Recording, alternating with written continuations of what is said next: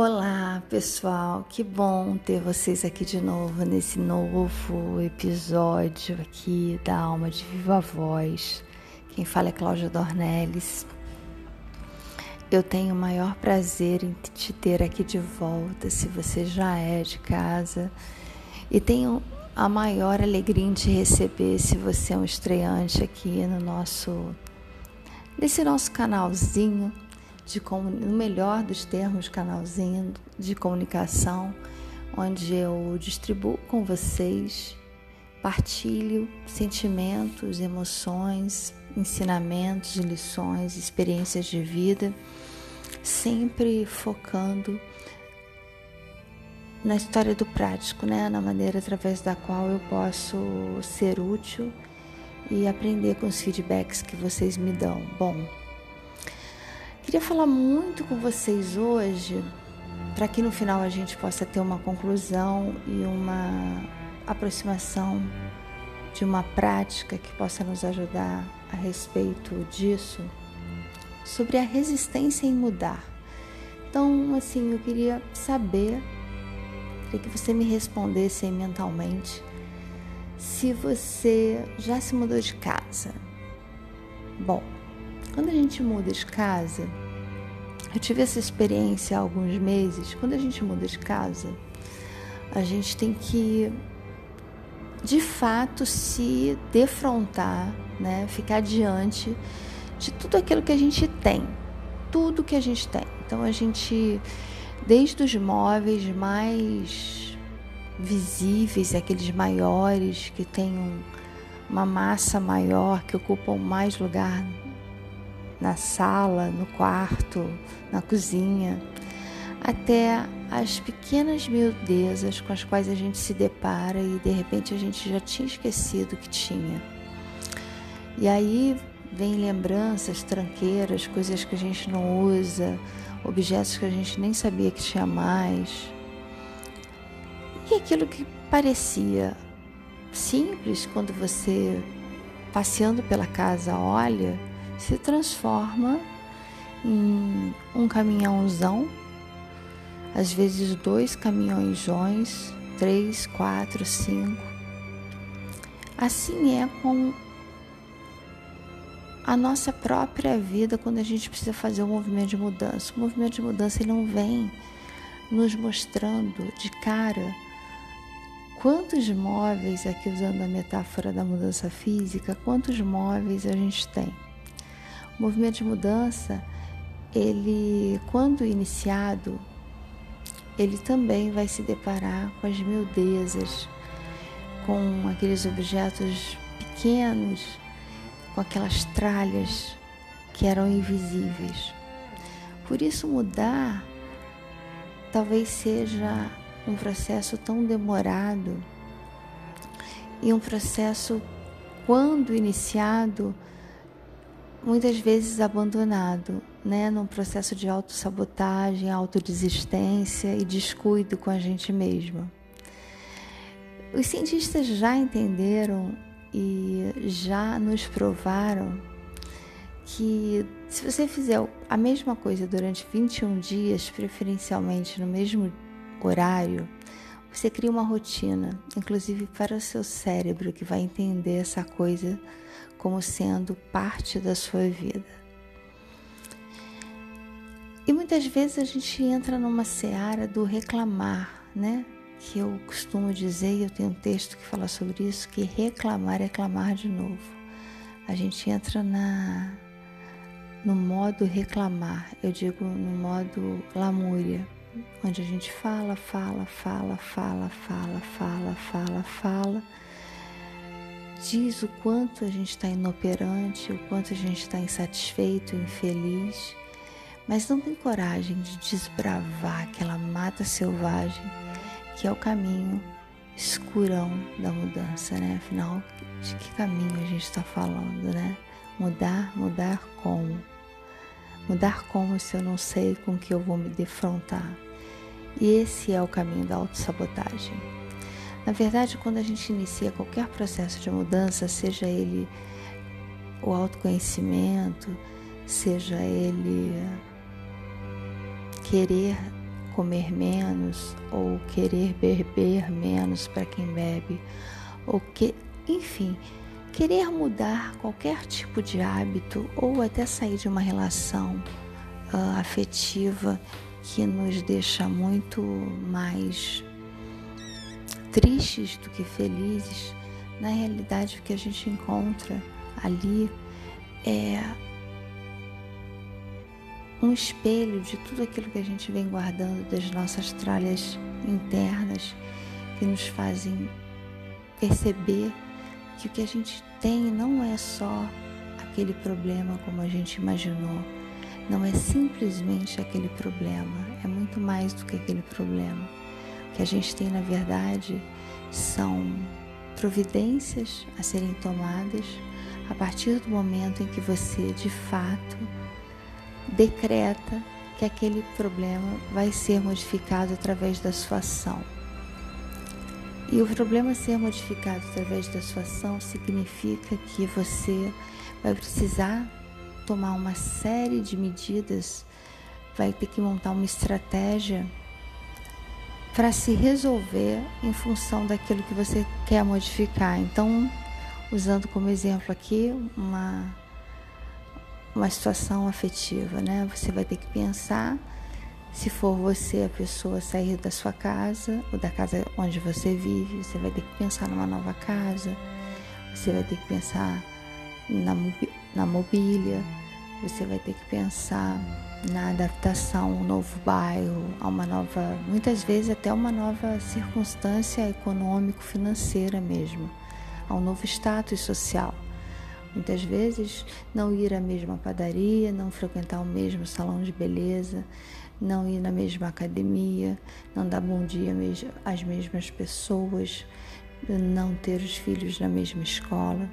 E se você é a pessoa que fica, você vai ter que se habituar e criar mecanismos para continuar dentro daquele ambiente, ressignificando o ambiente, né? não tendo mais aquele, entre aspas, elemento que até então era o seu alvo de reclamação, né? Era, era o seu alvo, era a pessoa ou a situação que te fazia tão desconfortável.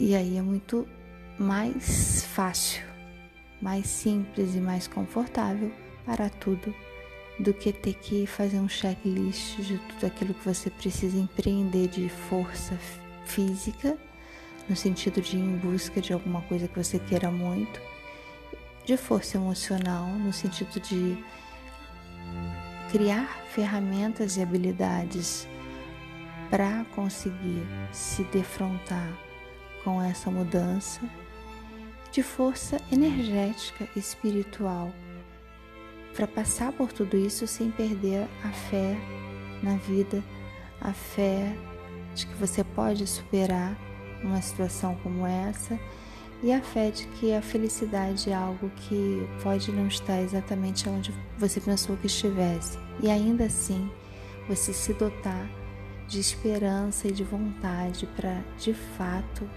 se relacionar com você um pouco mais, em vez de passar o tempo inteiro se relacionando com as queixas que você tem sobre alguém ou alguma coisa.